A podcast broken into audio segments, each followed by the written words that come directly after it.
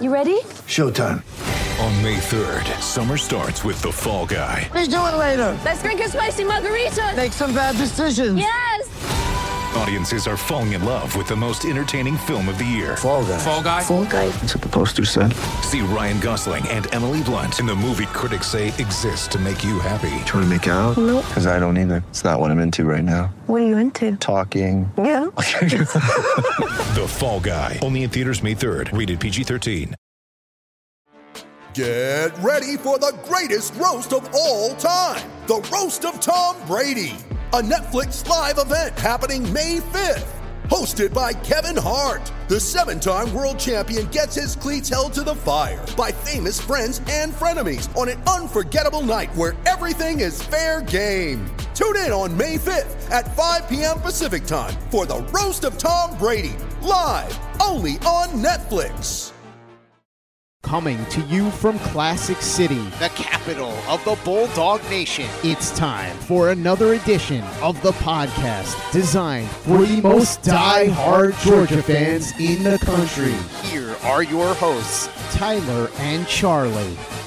What's up, guys? Welcome back to another edition of the Glory UGA podcast. I'm your host, Tyler, and back with me today is my co host, Charlie. Charlie, I think, what, is this the third week in a row? I have no idea. I think this is the third week in a row. I got to give you some props here at the top of the show. You've been true to your word. You said you'd be back, and here you are. So it is great to have you back on the show. We've got a ton of things to talk about today, Charlie. I guess I could give the whole never graduates feel again. Like, hey, if you haven't listened to it yet, give it a shot. Never graduate. We're going to put it in this feed. We're also going to put it in a separate never graduate feed. It is our new national college football podcast. Charlie, are you ever going to make an appearance? People want to know. Inquiring minds want to know. Probably not. Why? You know, you gave me such crap last week or two weeks ago. I don't know when. When you claimed that I very inaccurately you claimed that I never invited you on the show. I had not been invited. You had been invited. Selective hearing. No, negative. Selective hearing. So are you going to I think one show is good. one show? One show for Charlie? Yeah, I think you can make an appearance. I think one show is good. Well, Charlie might or might not be on there, but I will be there, and we are talking some hardcore national college football, just like we talk hardcore Georgia football here on Glory UGA. So make sure to check that out. I think you guys will enjoy that. If you enjoyed this show, you can follow that account on social media. It's at No Grad Pod. You can follow this podcast on social media also, and that is at glory underscore UGA on Twitter. But enough of that, Charlie. We have a lot of stuff to get through today, a lot of news coming out of this week, and I want to make sure we have enough time to get to at least most of it. So, uh, what do you got for me? All right, well, this was supposed to be an SEC Media Days recap episode, but Kirby Smart didn't want to answer the questions about his contract that he had not signed, which he was supposed to sign, I don't know, January. Sometime between the national championship a long and now. time ago. So with that breaking news, stealing the headlines, having everybody continuing to talk about Georgia after they were at SEC Media Days on Wednesday, he has signed a 10-year, $112.5 million deal. Wait, can you read that one more time? 10 years, $112.5 million. Oh my god, that's a lot of that's a lot of money. It's a lot of It's a lot of cash. A lot of cash. What do you think of this new contract? All right, I actually want to give you the floor here for a second. I know when I think I, I texted you or you text me. I think I texted you about Kirby's new deal, and what was your initial response to that? No. That's exactly what I have. I mean, I can't show you guys right now, but I have the text. I'm looking at it, and Charlie just said one word, two letters, N O, no. What did you mean by no? I believe my next text was that it's ridiculous and totally absurd. Let me pull. Okay, I just put it away, so let me put my phone back out now. So yes, Charlie said no. Um, I said now official, ridiculous, and totally absurd. Yes, you did. That's exactly what you said. And then I sent you a screenshot of an article. I was like, maybe you Which I didn't read. Yeah, and I guess I, I sent you that because I thought maybe you didn't believe me, and then you responded by, "Can you explain to the audience what this is?" A vomit. A vomit face emoji. face emoji. a vomit face emoji. So clearly, you seem to have some pretty strong feelings about Kirby Smart's new contract. Do you care to explain? I'm sure that there's a lot of good that is done with that money. I'm sure that he deserves it. That's just an outrageous sum of money. It is supply and demand. It's the market. It's the forces of the market at work here, Charlie. But I mean, you don't think Kirby deserves that? I'm not saying he doesn't deserve it, but it's also It's also kind of disgusting Ridiculous. that a football coach gets 112 Yes. and a half million dollars. I, I, when there's more, uh, I think your view in talking to you a little bit more about it when you got in here today is that there are maybe more noble professions where they don't get paid a fraction of that. Is many. many more, many more. I think that, the, in your opinion, I think that's putting it lightly. But coaches, Charlie, I'm not saying he doesn't work hard. He works around the clock. I understand that. He I also has a big think- impact on these kids' lives. I just think that 10 plus million dollars a year is a lot of money. It's a lot of money, Charlie. But uh, again, I mean, it's it's capitalism at its finest, right? Supply and demand. You give us the long-awaited national title, and this is what you get. But I mean, Charlie, it's market forces at work here. I mean, do you remember what Mel Tucker got in the middle of last season? Yes, I do. I also think that was absurd. I mean, ninety-five million dollars. Ninety-five million dollars from Mel Tucker, who has won nothing. I mean, I, I guess well, uh, what they won a Peach Bowl, so I guess that's something, but hasn't won a championship of any sort. So I mean, I'm not like the actual number when you see it, you're like, whoa, that's a lot of money. But I'm not surprised. I figured it had to be had to be more than what Mel Tucker made, had to be more than what Brian Kelly got at LSU, which was nine and a half million. Um, I figured it was gonna be more than what Jimbo got, which is what I think hundred And- million. All of those amounts are absurd. They are, but Especially when you live in Florida and Texas and they don't pay income tax. Yeah. Yeah. Well, Georgia, you know, we got a low income tax, but like Lincoln Riley got 100 million. So I was like, it's got to be more than Lincoln Riley. But hey, 112 million in Athens, Georgia is a lot further than 100 million, or at least reportedly 100 million in Los Angeles for Lincoln Riley. But don't you think this is good for the University of Georgia? Sure. Sure. Like, okay, for the football program, is it good for the football program? Sure. Absolutely. You are really upset about this. I'm not. I'm thrilled about this because this means Kirby Smart is staying around for a long time, which I didn't think he was going anywhere. I was at least like mildly alarmed when those reports. Did you see those reports earlier this week came out? Like, you know, right after COVID kind of ended, they're allowed to get recruits back in. He kind of contemplated stepping down and resigning. I was like, whoa, whoa, stop there. But I, I guess when they throw 112 million dollars in your face, kind of stops any potential thought of doing that. But I've always felt he was going to be here because this is an alma mater. They've got deep roots here, but it's nice to see it actually finalized because, Charlie, I think that we are set up to really put forth a dog dynasty. I kind of been saying that since 2017, and I think it's closer to fruition now than ever before. Right. But why do you think it took so long to get it signed? My honest opinion, I have no idea. My my speculation here, I thought all along, I thought we were waiting for like a big recruiting weekend to like spring it on like Arch Manning or whoever it was. We have some of these big summer recruiting weekends, and let's say, hey guys, I'm gonna be around for ten more years. They're making a commitment to me, so jump on board. And that never happened. And I think it's very convenient to see it happen like right after he makes his appearance at SEC Media Days. Like really like what a day after SEC Media Days, after Kirby was at, at SEC Media Days. To me, what this was is Kirby had agreed to this behind the scenes, but he didn't want to have to answer the questions about it in front of all those national media members. Well, yeah, he's going to be making more than $10 million Yeah, a year. yeah. He doesn't want to explain that. Especially when he, I will say, like, you know, they're kind of talking on both sides of his mouth when he said, I don't think that college players should be making $10,000 a month or $10,000 a year or whatever he said. And it's like, well, I mean, He's going to be making Uh, almost a million a month. so, yeah, so I mean, it's so I, I think you kind of want to avoid those questions because to me, it's just too convenient for it to be announced one day after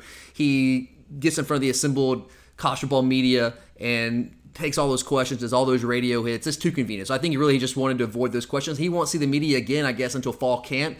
So we got a couple of weeks, and that's just the Georgia media. It's not the national media. People aren't paying as close attention to that. His words won't be sparsed as much as they would if he if that was all announced uh, prior to SEC media. even if it was announced like a month and a month ago, two months ago, he was still going to be answering all those questions. But uh, I'm glad he's locked up. I, are you at least glad he's locked up, Charlie? Yes. Whoa, like very vociferous today. I It's a appreciate lot of your money. insight. I It's just a lot of feel money. like, yeah. It's a lot of money. It's a lot of money. But I'm very glad that he is locked up. I feel great about it. I'm excited. I want to kind of run through a I brick really wall. don't feel like I should be paying for season tickets if we're playing like nobodies.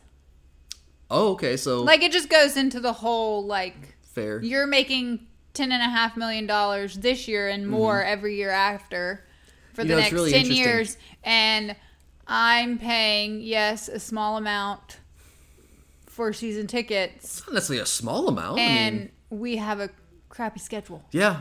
Well, that's interesting, Charlie. You know, one of the arguments that you always hear in terms of playing these like FCS teams and these lower like these group of five teams, like, well, that's how they fund their programs, right? Well, he could donate directly to a college. Clearly, our athletic program, like we, we play, we pay these teams, you know, upwards of a million or so dollars for them to come pl- come play us. That's like one month salary. Right. So clearly, we have the money to just like like if I, there you guys you could get creative here to solve the problem that you're bringing up. Like each university, each of these Power Five programs puts a certain amount into a pool, and they fund those programs because clearly the money's there. If Kirby Smart over 10 years is getting 112 million dollars, like that that argument that hey we got to fund these programs that's always fallen on deaf ears to me because it's like guys we have the money to pay them regardless and we still play bigger opponents and better games. And I'm not saying that we should not fund those programs. I absolutely think those Yes, I think we definitely should fund those programs. They should be funded. Yes. But I don't think that Power Five schools should be. Why do we- like, we can fund them and- and, like, As not play- and not play them. That's all, that's Yeah, like we we can fund them. We can help like fund those programs and not have to play them and make us watch those games. And like some of those players could potentially get hurt. And again, like you said, paying customers have to pay to watch those games, and no one wants to watch those games. I don't want to watch those games. Period. Um, but all right, so yeah, Kirby Smart, ten years, hundred and twelve. What would you do with 112 and a hundred and twelve and a half million dollars, Charlie? I would work for one year and then retire. No, see, I would keep working. I would get No. way too bored if I like, just. No, I would work. I would work, but I would have. But see, it's like stress-free work because you're like, oh, I got this 112 million dollars, so like I don't got to worry about it. Yeah, no. I mean, you got to get up early. I don't like getting up early. That would suck. I would find a job where I didn't have to get up early. Kind of make my own hours. That's what I would do. All right. Well, let's move on to SEC Media Days. Georgia was up on Wednesday. Um, let's see. It was obviously Kirby Smart, Stetson Bennett, Sedrick Van Pran, and Nolan Smith. And the biggest news that came, not the biggest news, but Kirby's biggest point um, after SEC Media's days was the idea of taking the Georgia Florida game out of Jacksonville and making it a home and home series. Uh, people don't like this. Some people like it. What do you It's think? a lot of passionate feelings on both sides of this. I I have a lot of thoughts here, Charlie. But just like with the first question, I am actually going to put it to you. I know you also have strong feelings about where this game is played, particularly about Jacksonville, downtown Jacksonville in particular. So I'm just gonna let you take it here, and then I'll kind of bounce off what you say about this game potentially moving to Athens and Gainesville and out of Jacksonville. I think it should be home and home. Why are we paying? We're not paying it; they're, they're paying us. Well, okay, but why are we allowing every? We could be reaping the benefits as a city mm-hmm. and a university every other year. Yes. And then they talk about the recruiting thing too. I get that, but our city loses a lot of money.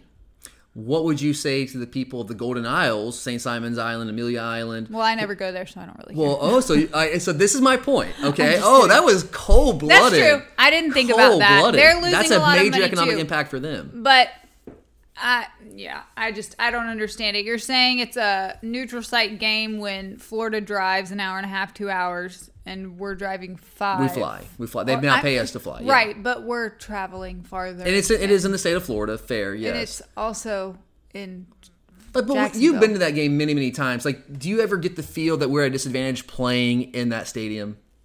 No. No, I do not ever get the feel that we're just at a disadvantage. Some people say that. I personally don't get that feel, but I'm glad you went where you went, Charlie, because in my response to this question, what I would say first and foremost is that I think that there, I think we all have to admit, whatever position we have on this issue, moving this game out of Jacksonville, keeping it in Jacksonville, there is inherent selfishness kind of built into every position. Like just and I, and I don't mean that as a shot on anybody. I don't don't mean that as a shot at you, Charlie, saying you're a bad person or saying anyone's a bad person for their viewpoint. We are all entitled to our viewpoints, and of course we're going to be selfish. We're all egocentric individuals. You mentioned that you wish that the city of Athens and our university could have that economic impact. And that's a very fair point. There's nothing wrong with saying that, but there's a degree of selfishness there because you are an Athens local. Whereas people in, you know, St. Simon's or wherever down the Golden Isles, they would have a different viewpoint. and Say, well, what about our city? What about our locales and the economic impact for us? So, you know, it's it's a really tough issue that has a lot of layers to it. I am selfish in my view in this game. I thought you were going to rip Jacksonville a little harder than you did there. I know Well, people who have been listening to this show know they my know. feelings yeah, about Jacksonville. yeah. We've talked about it before. That's something that's that's not new. We do have some new listeners. So for those who maybe haven't heard our thoughts on Jacksonville, I mean, I'll just put it out there. Like I am selfish. I will admit this. I am selfish when I say I wish this game was home and home because downtown Jacksonville is a desolate, hollowed out carcass. Because that's kind of how I view downtown Jacksonville. The city of Jacksonville is nice. There are really nice areas in Jacksonville. It's San Marco, really nice. They got five points, really nice areas. But downtown, where this game is played, where it's located, it is a like it makes Auburn look like this oasis, Charlie. Like it legitimately does. There is nothing going on. And then on top of that, I just personally prefer college games to be played on college campuses. I do not like neutral site games. Period. I am not happy that our week one match against Oregon is played in Atlanta. I don't want to be a part of. I want that to be a home and home series itself. I don't like neutral site games. I get obviously there's more tradition attached to this game, but I just don't like them. So my viewpoint selfish. Charlie's viewpoint is selfish. People who want this game to be in the Golden Isles for the economic impact it brings them, there's some selfish, selfishness there. There is a degree of selfishness in the people who want to preserve their long vacation weekend they've been taking for 30 plus years so they can let loose and party. And the thing is, like none of these positions are more valuable than the others. They're just not. They all have merit, and that's why this is such a multi-layered issue, and it just creates a lot of controversy when it gets brought up. The part that makes me hesitant to move it out of Jacksonville, Charlie, is this: it's the tradition aspect of it. I value tradition in college football. I put a premium on traditions in college athletics in general, and I'm always hesitant to see those go by the wayside. So, how do you feel about losing that tradition of playing this game in Jacksonville? I think it would be great to not drive five and a half, six hours one weekend. But that's the selfish viewpoint. What about the people who live in South Georgia who have to drive all the way up here every weekend to come watch Georgia play? That's choice, but that's a choice, I guess. But I'm just selfish. Yes, but you also have a choice to not drive down to Jacksonville for that game. But I would year. also like to go see a new campus. And I, I, I would, I agree with that. Now, Gainesville, Florida is I, honestly, I've never been to Gainesville. Have you been to Gainesville? No. I've never been to Gainesville, so I can't. I mean, I've heard people talk about Gainesville, but I can't speak on it myself because I've never had a chance to go. But I would like. To, I'm like you. I would like to experience a new stadium, and that's the thing, Charlie. Is like, I under. I do empathize with people who talk about losing the tradition of this, but here's here's an, example for you guys. I, I don't know how many people realize this anymore. I mean, old timers do. Some of you younger people, I don't know if you realize this, but Alabama and Auburn used to play in Birmingham every single season from like the ni- early 1900s to like 1987, 1988. Did that game, Charlie, lose any of its national luster when they moved to a home and home series? No, it did not. Absolutely not. No, in fact, I would argue that that game has grown in prominence since they moved home and home. I mean, those games in Auburn have been epic, uh, seemingly almost every single year. So, I mean, I get tr- the tradition part of this, and I that does give me some pause to a degree. But here's what I would say to that: it doesn't mean that other traditions can't also be created that end up being better. Like, because if we went home and home, we would get to infuse the game with, the, you know, these unique traditions that we have in Athens, in Gainesville, in Sanford Stadium, in the Swamp. We had the battle hymn, in which you know we never get to hear that played in Jacksonville. Uh, you have the actual dog walk. I guess Florida could do their like two bit thing, or whatever that thing is. So I think that you could create new traditions that over time become just as memorable and just as meaningful as this game being played in Jacksonville. And again, Auburn, Alabama, they had a tradition playing this game in Birmingham. They moved it, and you know what? The world kept spinning on its axis. Like the world did not end. In fact, again, I think that series got maybe a boost going home and home. So at the end of the day, I'm never going to convince someone from Jacksonville that it should be moved, and someone from or, someone from South Georgia. I'm not going to convince someone from South Georgia this game should be moved, and someone from South Georgia is never going to convince me that Jacksonville is the best spot for this game. But the one thing I think we can agree on is that we all want what is best for Georgia football. And our head coach, Charlie, you kind of alluded to this, our head coach has been adamant that we are operating at a recruiting disadvantage by having this game in Jacksonville. This guy that we all trust so much, that we just gave $112.5 million to, this guy who knows a hell of a lot more about the inner workings of recruiting than all of us combined, he wants to have this game moved to a home and home series. I've said it many times in this show. I trust Kirby Smart implicitly. If And I know a lot of you, I've, I've seen a lot of people on social media say, well, it's just one recruiting weekend. Is it really that big of a deal? and I, I, get where you're coming from, but our head coach says it is. This guy that we trust so much when it comes to recruiting, we give him, we pat him on the back, give him so much applause for how how well he recruits year in and year out, and we start to get all over him when you know this year, right now, we just did an episode earlier this week about how recruiting is is not as hot as some people want it to be. Well, we're asking him to recruit at this high level, and we hold him accountable when he when it the, when we perceive that he's not. Yet we want him to give up what would be every other year the biggest recruiting weekend of the season, having the chance to host those guys on official visits in the biggest game of your regular season at home in Sanford Stadium. So you kind of have people talking on both sides of their mouths with that at times, and that's a little bit frustrating. So for me, if Kirby Smart, again, this guy that we trust so much, if he believes that this is something that we need to do to keep up in recruiting, especially now with NIL. NIL has changed things because you know, obviously teams like A&M, Miami, they're paying guys all over the place. It's a different world in recruiting, and we need every bullet in our gun that we can possibly find. And having this game in Athens every other year is some is, an, is some ammunition that we could use to really continue to recruit at a high level. So if Kirby believes it and he's that adamant about it, then I'm going to trust this guy. I trust him in pretty much every other way, so I don't know why I would not trust him here. I understand all the arguments against moving it and why people want to keep it in Jacksonville, and I empathize with that. I really do. But at the end of the day, I just always err on the side of what's best for the University of Georgia. And I think, at least if we're going to trust Kirby Smart, that moving this game to home and home would be what's best for Georgia. And yeah, I get there's also the benefit for me personally, selfishly, that I don't have to go to Jacksonville anymore. And I mean, that's just a little added benefit for me. But I think it is probably what's best for Georgia. So I'm in favor of moving it.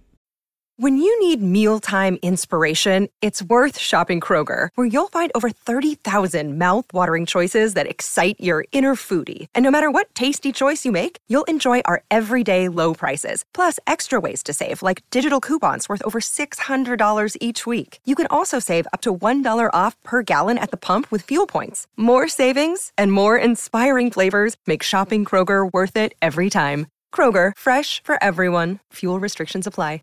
Mother's Day is around the corner. Find the perfect gift for the mom in your life with a stunning piece of jewelry from Blue Nile. From timeless pearls to dazzling gemstones, Blue Nile has something she'll adore. Need it fast? Most items can ship overnight. Plus, enjoy guaranteed free shipping and returns. Don't miss our special Mother's Day deals. Save big on the season's most beautiful trends. For a limited time, get up to 50% off by going to BlueNile.com.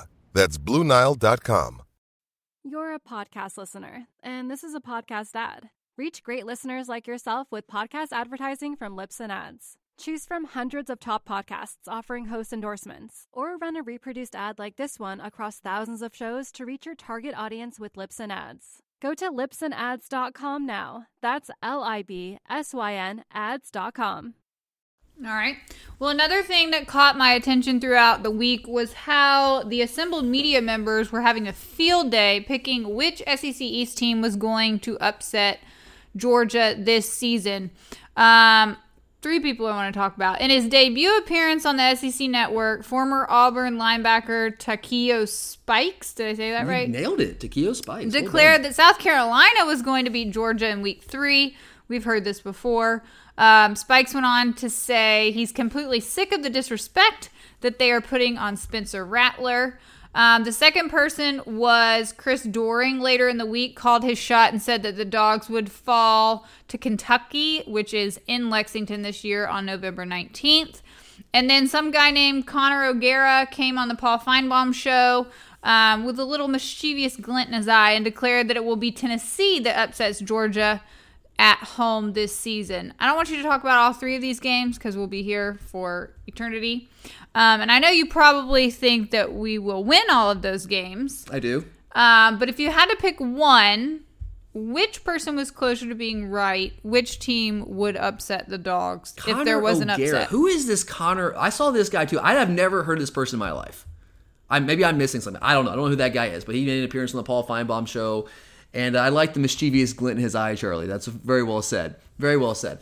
Um, which one is most likely to be the upset that actually happens?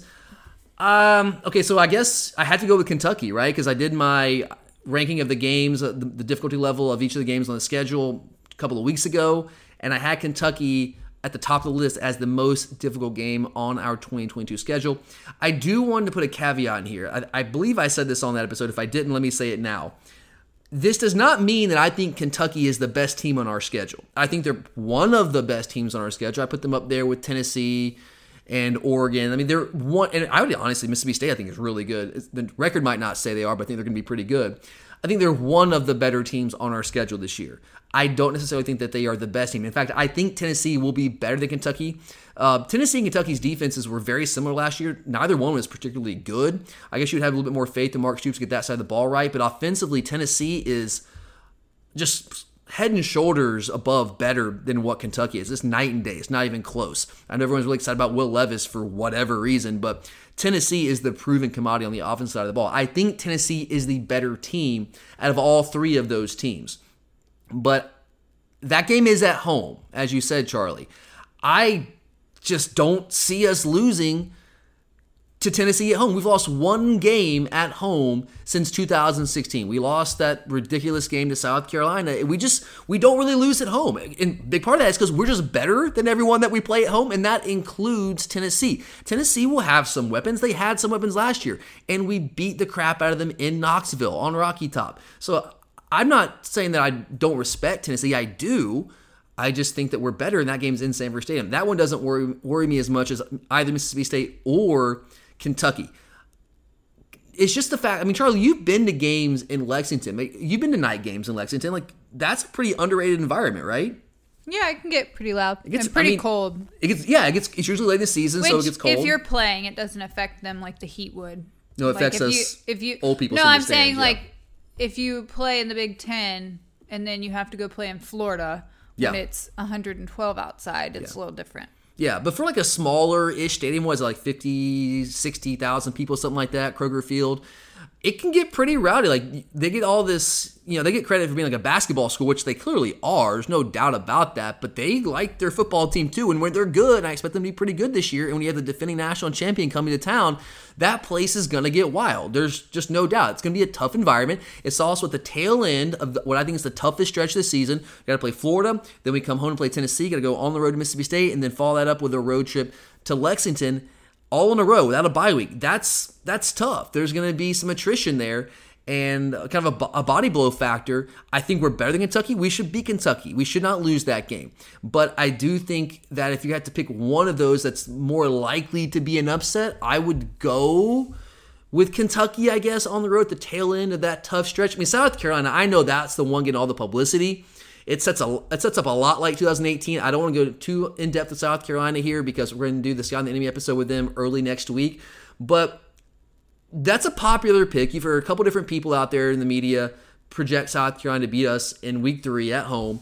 But I mean, look, guys, South Carolina beat Vanderbilt and East Carolina by a combined four points last year. They beat Vanderbilt, East Carolina, and Troy by a combined 13 points last year. The three best teams they played, which are Georgia, A&M, and Clemson, they were outscored 114 to 27, and they were outgained uh, 1,332 yards to 695. Our total yardage margin last year, guys, was plus 26.25. We outgained our opponents by 2,625 yards on the year. South Carolina, on the other hand, was outgained by 240 yards. You do the math, we were almost 3,000 yards better than South Carolina in our yardage margin. Almost 3,000 yards better. We outscore our opponents by 28 and a half points. They were outscored by one 1.4 points. So basically, we were 30 points per game better with our margin as well. We beat more teams by 15 plus points last year than any team in NCAA history. I know last year's team is not going to be out there on the field for us this year, but the talent is still there. So I know Spencer Rattler came in there, and you mentioned that he said that Takeo Spike said he's tired of the disrespect that Spencer Rattler's getting. I think Spencer Rattler's getting a lot of respect because if people are picking South Carolina to beat us, you know that he's got a big part of that. And they're saying that Spencer Rattler is he, he accounts for a 3,000 yard difference between Georgia and South Carolina last year, 30 points a game difference in, in our margin. Like, get out of here with that. Of course, that guy is getting respect.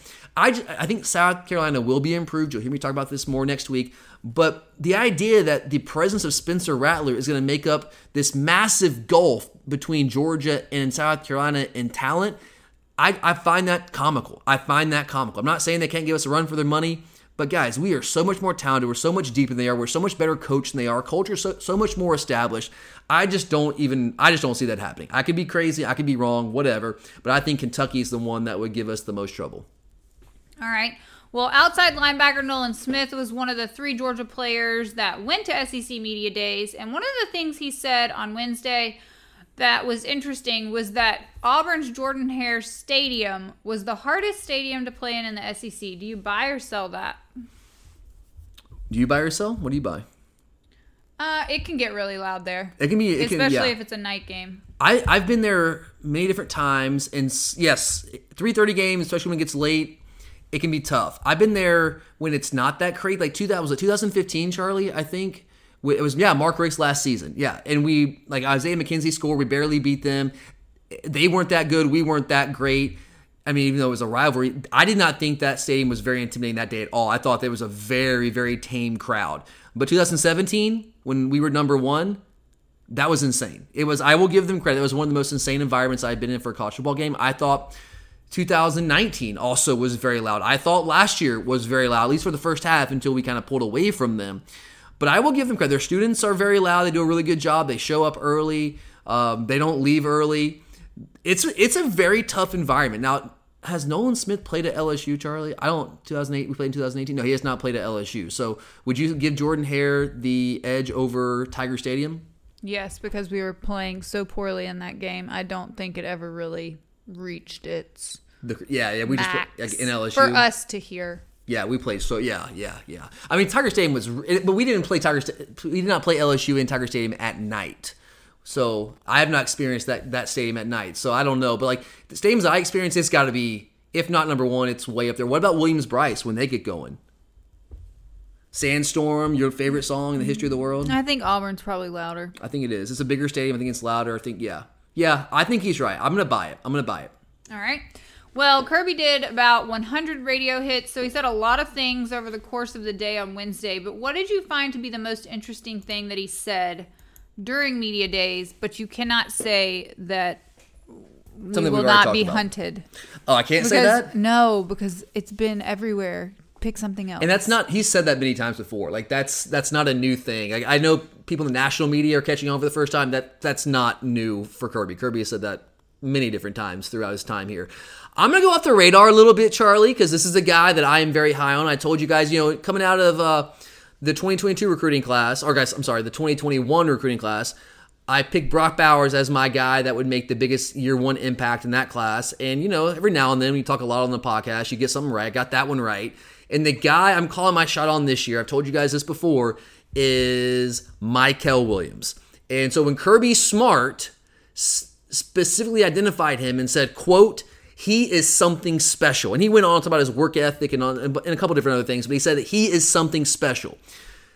Charlie, Kirby Smart is not prone to giving a lot of public praise like that to true freshmen. It just doesn't really happen because he doesn't want to put the expectations on those guys. I mean, I watch literally every single press conference this man has ever done at Georgia, and it is extraordinarily rare that he talks that glowingly about a true freshman. We did not hear him talk about Brock Bowers in that vein this time last year. He said some positive things about him, but not he is something special, and we know what Brock Bowers turned out to be.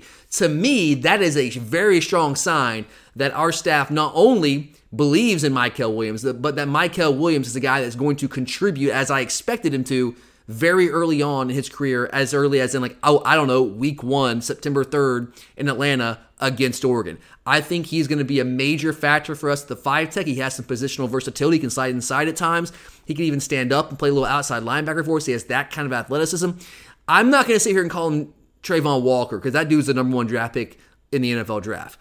Th- That that is some high praise. But in terms of his athleticism that he brings to that position, like Walker did, it ain't that far off. I'm not saying he's going to be Walker. I'm not saying he's going to be the first pick in the NFL draft, but the athleticism is very, very similar. I love his skill set. I think he's explosive off the ball. I think he's got a pretty advanced pass rush move. I think honestly more advanced as a pass rusher coming out of high school than even Travon was. Travon wasn't really a, like a, a super skilled player in terms of like actually like fundamentally sound type stuff. Mykel, I think, is more advanced than Travon was coming out of high school. Is he quite as athletic and explosive? Maybe not quite that level, but again, not that far off. So I've always had high expectations for him. I was pumped when we were able to flip him. I was really, really upset when he initially committed to USC, and then I was just completely ecstatic once we were able to flip him from USC.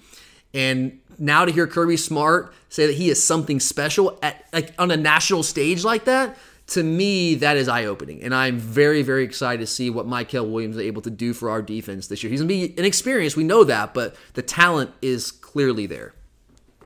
You're a podcast listener, and this is a podcast ad. Reach great listeners like yourself with podcast advertising from Libsyn Ads. Choose from hundreds of top podcasts offering host endorsements, or run a reproduced ad like this one across thousands of shows to reach your target audience with Libsyn Ads. Go to libsynads.com now. That's L I B S Y N ads.com.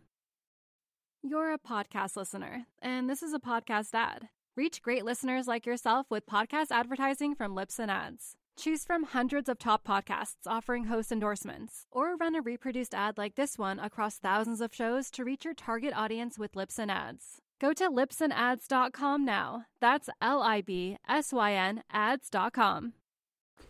All right. Well, we've pretty much covered the Georgia specific side of things from media days, but there's a few things um, I want to wrap up with today. First, Greg McElroy said that Tennessee coach Josh Heupel, with the outsized expectations in Vol Country, is the head coach under the most pressure in the SEC this year. Buy or sell?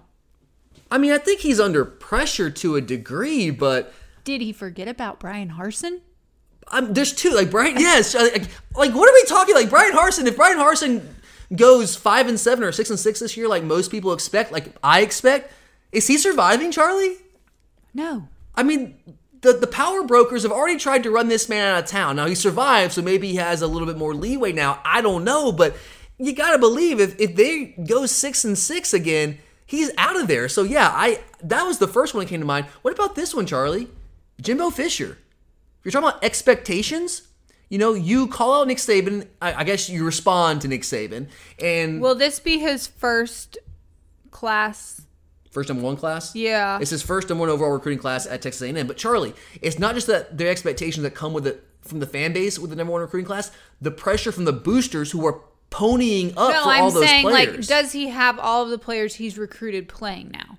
Oh yeah, yeah, yeah. He's been there for four okay. years now. Yeah, yeah, yeah. He has. So this is like this is his team now. You can't say, "Well, I got to get my players," and your well, players let's are not mention the scandal that broke that uh, one of yeah, his pl- one of his yeah. players that he that was supposed to go to media days Ainias was Smith. arrested Yeah. for DWI. Their their best offensive player. And if that is supposed to be a leader who you're presenting to the public, you, yeah, that just can't be the that. Charlie, let's let's go on our little time machine here. Do you remember? Uh, well, well, just a minute. Florida FSU? yeah, Florida State. Uh, where where's their program right now? in the trash can. Yeah, they're in the dumpster. You're exactly right. Um, who put them there?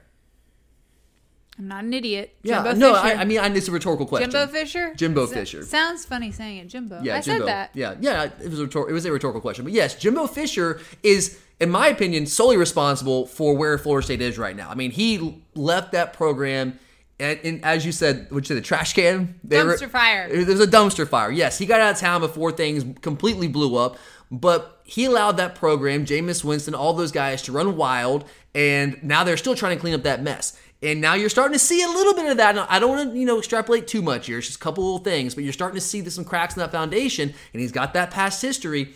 And I, I just go back to like, the pressure all this money being spent by all those boosters, all that oil money, the gas money in Texas, they're going to expect return on investment and expect it now. And you beat Alabama last year, so you've kind of you've whet the appetite. Those fans are desperate. I mean, Tennessee is desperate for a winner too, but they've had more of a winner more recently than A&M has. A&M, I mean, God, I when's the last time they won a national title? Like the 40s? I don't know, some forever ago. If even then, I'm not even sure. So I would honestly put both Brian Harsin and Jimbo Fisher ahead of Heupel. I think Heupel does have some pressure to a degree. He kind of exceeded expectations last year, so I think he bought himself some goodwill there. Now, if he falls flat on his face this year, and has a losing record, goes six and six, and and falls short of those expectations, then yeah, I mean he's going to be feeling the heat a little bit. But I expect them to go seven and five, eight and four, and I think Tennessee fans right now are going to be satisfied with that. He's also recruiting well, which you know, that buys him a little bit of time and, and generates some more excitement for the future. So I think he's under some pressure, but not as much as as Jimbo and and old Brian Harsin. All right, well, here's another one. This one came out of left field. Vanderbilt head, co- head coach Clark Lea said, We know in time that Vanderbilt will be the best football Oh program in the country. What did you make of this very bold statement? And I want to know what he is eating and or drinking or taking. Yeah, what is he taking, Charlie? That's what. I mean, I'd like Or to is he that- okay? I'd like Is to he okay? that positive. Does he need to go see a doctor? Like, uh, yeah, I mean, God bless him. You know what, Charlie? I respect it because what do you expect the man to say? Like, this is a, a program that has no confidence whatsoever. Because why should they have any confidence? So I get he's trying to, he's talking to his players. That's a big jump, though. of course it is. I mean, you want to set high is. It is, expectations, yeah. but you don't want to set unrealistic expectations. Well, Charlie, um, there's okay. Best program in the country is unrealistic, yes, but there are programs like Northwestern has risen up and played in a Big Ten championship game. Of course, they weren't going to win that game, but they've gotten to that point. So can But they're Vanderbilt not do the that? best team in the country. No, they will never be. Well, okay, let, uh, let's look at from this perspective. They can certainly be competitive. There's a difference yes. from being competitive and being the best co- team in the country. That Nailed goes it. to one team every year. Yeah, they're not going to win a national championship. Can we say that? Correct. Like, how much would you bet on Vanderbilt never winning a national championship in football? All the money I have. All the money you have, yes. I uh, literally would you bet like who who's your favorite person in the world? Like your dad. Okay, I know you love your dad. Would you bet your dad's life on it? Pretty sure we could do that. Yeah, I think we could do that because you know what? It's not going to happen. Your dad's going to be okay.